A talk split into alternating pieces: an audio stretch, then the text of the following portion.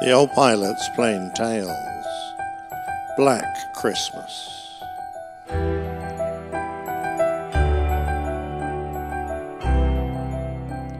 As Christmas approaches, it's sometimes hard not to get upset by the little things in life that have no real meaning, and forget that others might be having real troubles.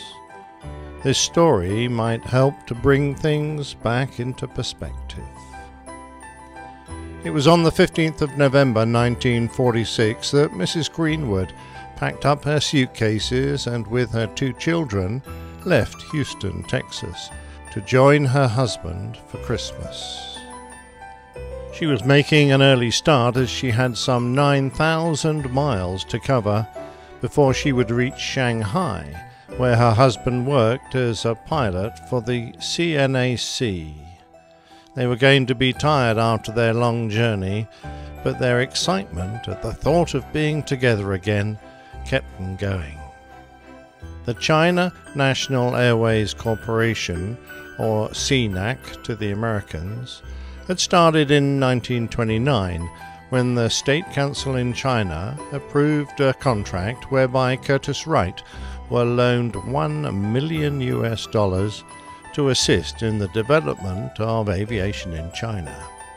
A year later, Pan American gained an interest, and one trip, the president of Pan Am made the announcement that, employing American aircraft manned by American pilots, the CNAC was to start new routes across China. A few years later, the US ambassador to China was able to send a letter from Hankow to the States in which he praised the service rendered by the air companies, making it possible for the rapid transport of mail by bridging the Pacific in only five days. He concluded by saying that the bringing together of distant cities in this great country had been in accordance with the best traditions of the genius of the American people. Shortly before America's entry into the Pacific War, the CNAC pioneered the famous routes over the Himalaya Mountains between India and China, known as the Hump, a story I told in an earlier tale called the Aluminium Trail. The United States had a long aviation history that linked them to China that included such marvelous exploits as those accomplished by the Flying Tigers. They were the first American volunteer group of the Chinese Air Force who were recruited by President Roosevelt's authority before the attack on Pearl Harbor brought the States into the war. The group achieved notable success during a low period of the war to give hope to America that it might eventually defeat Japan. Nineteen Flying Tiger pilots became aces with five or more air to air victories. When Christmas Day 1946 came around, a heavy blanket of fog lay over Shanghai. It's a city on China's eastern shore where the Yangtze and the Huangpu rivers meet. The climate there has been likened to that of San Francisco, with a morning fog that usually burns off by noon, but on that day, instead of dissipating, the fog began to thicken into a dense layer that obscured the world from those above. At the city's Lunghua airport, tensions rose as the visibility failed to improve and eventually dropped to zero. The airport staff, who had been enjoying the Christmas festivities, began to pace around nervously as they heard the engines of incoming flights droning overhead. Like many countries, the ravages of the Second World War had left China woefully short of resources and they had been struggling to rebuild following the devastation of the Japanese occupation. In addition, a vicious internal struggle between the nationalists under Chiang Kai shek and the communists under Mao Zedong was sapping the ability of both sides to rebuild. Lunghua Airport was a hub for CNAC, but it was woefully inadequate for the growing aviation industry based there. The runway was grass and gravel, and hard to spot on a clear day, let alone under a blanket of dense fog. The only navigation aid was a long wave radio beacon, and the runway was lit by a single lamp at each end. William MacDonald was CNAC's chief pilot. He came to the company after years in China with the Flying Tigers. He was worried about the airline's safety record, and rightly so. Over the past few years, they had lost 32 aircraft, killing 100 people, but much of this had been flying notoriously dangerous hump missions. Even so, he was determined to improve matters and had insisted that his crews train on a new ground controlled approach radar system that had been fitted to the US military airfield at Kiang Wan, 15 miles north. A good controller could talk an aircraft down to just above the runway, giving a pilot a chance to see the landing area through poor visibility. All that the incoming pilot needed was a working radio and the instrument flying skills to accurately follow the controller's instructions. Despite MacDonald's insistence that his crews get training on flying a GCA, the tower at Kiangwan had a faulty power supply that rendered the radar unusable for a lot of the time, so by Christmas only a few of the 42 pilots who applied for training had been able to complete a single landing using the system. The senior tower controller at Lunghua wrote that the weather that day was poor. It had been raining persistently, with low cloud and fog dominating the whole eastern seaboard. Many flight and ground personnel were celebrating the holiday in Shanghai, the large influx of American servicemen to the city over the past year guaranteed a surfeit of parties and dances at military bases and clubs. Among the partiers was CNAC pilot Peter Gautier, who wrote about the day in his memoir. By the time I arrived back at the house, the weather was zero zero, no visibility all, he said.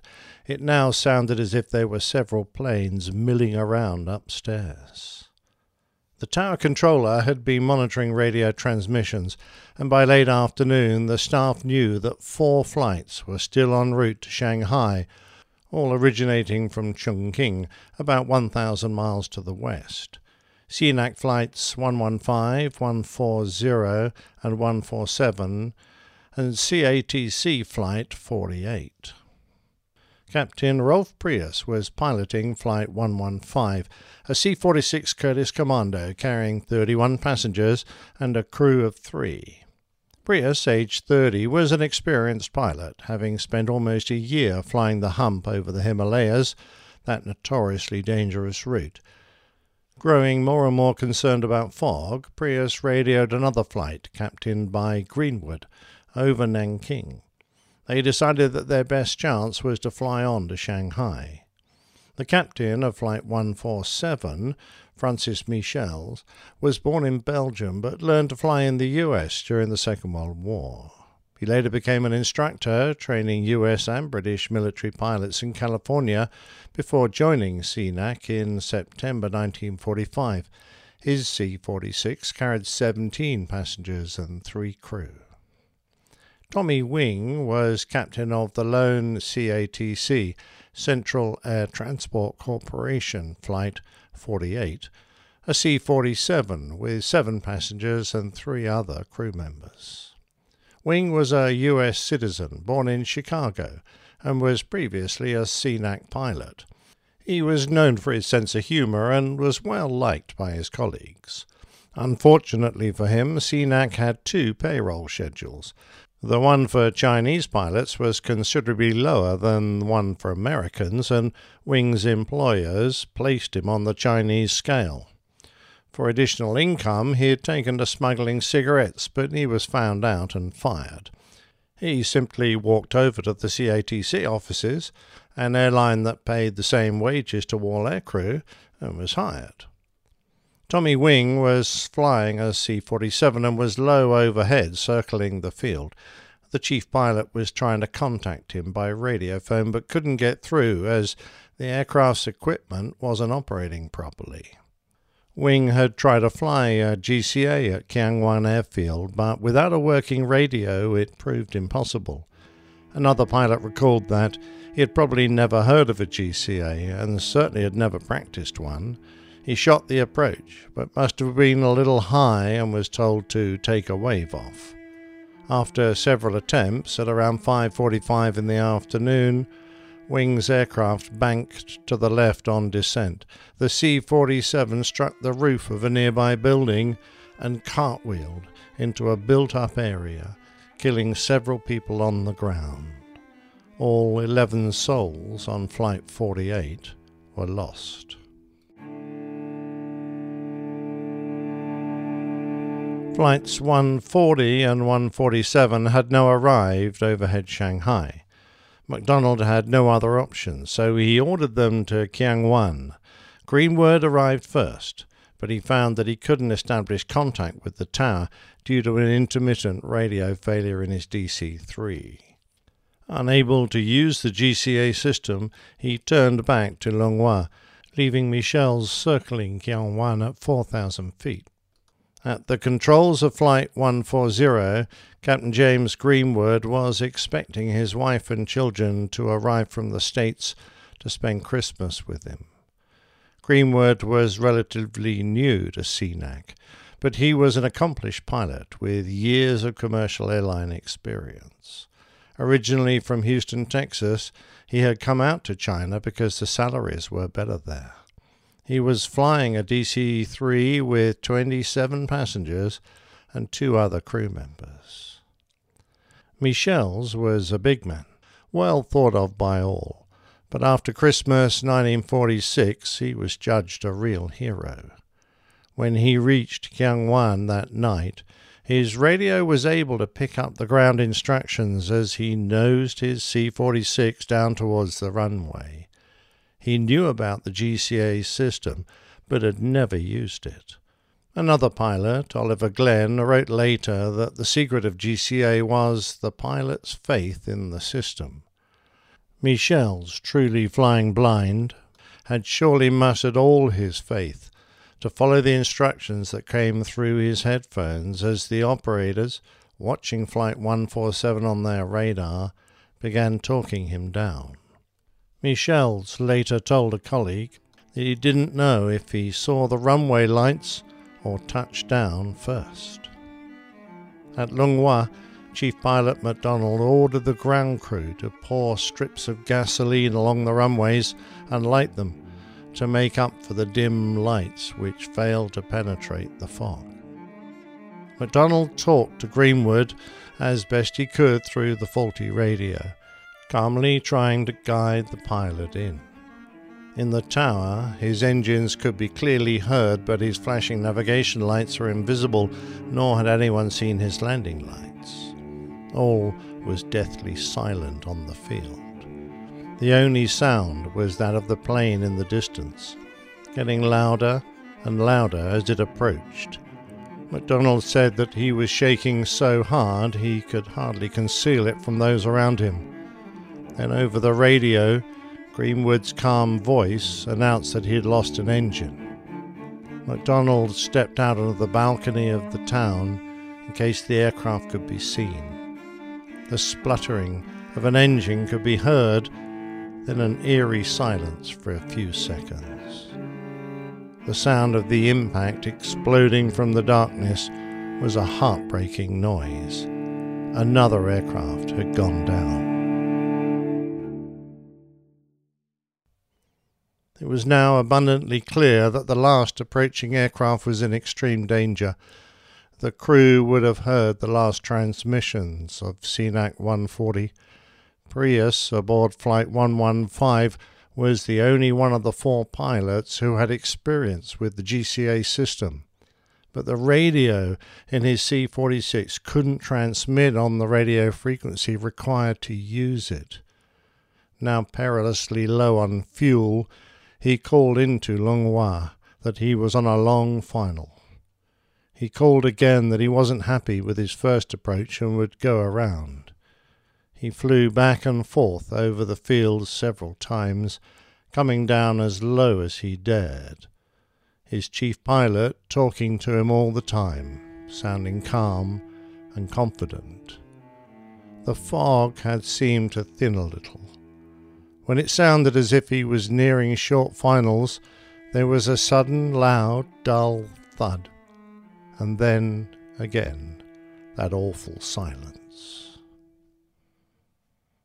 It took rescue workers hours to find the wreckage. The aircraft had crashed short of the airport in an area crisscrossed by canals, so naval craft were used to reach it. The C 46 had hit the ground and then skidded into a schoolhouse, fortunately empty, and started a small fire. The wreckage was massive, and the personnel who reached the scene declared that all 31 passengers had died.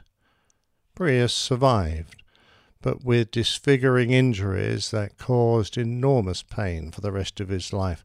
He was sent back to the United States for treatment and had his left leg amputated a few months later. Of Greenwood, whose wife was arriving after her long journey, it seemed that he had aligned his aircraft well, but out of fuel he had slowed and stalled. The aircraft came down at the intersection of the runways, skidding a thousand yards before somersaulting. When the rescue team arrived, it was too late to save most of the victims. But men waded through heavy rain and mud to reach several passengers. It was thought that of the thirty people on board, ten survived.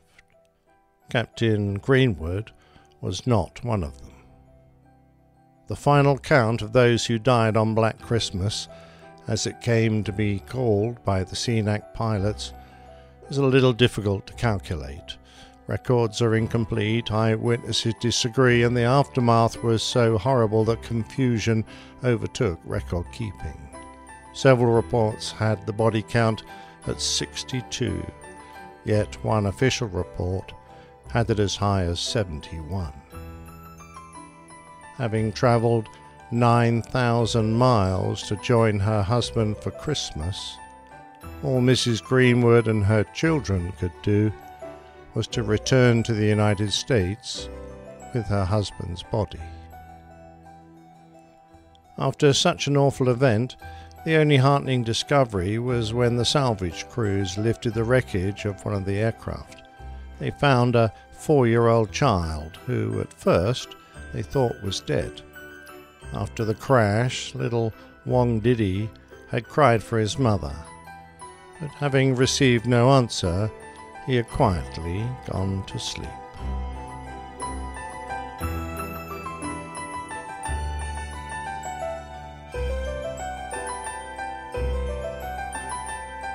If you enjoyed this tale, then please leave us a review on Apple Podcasts.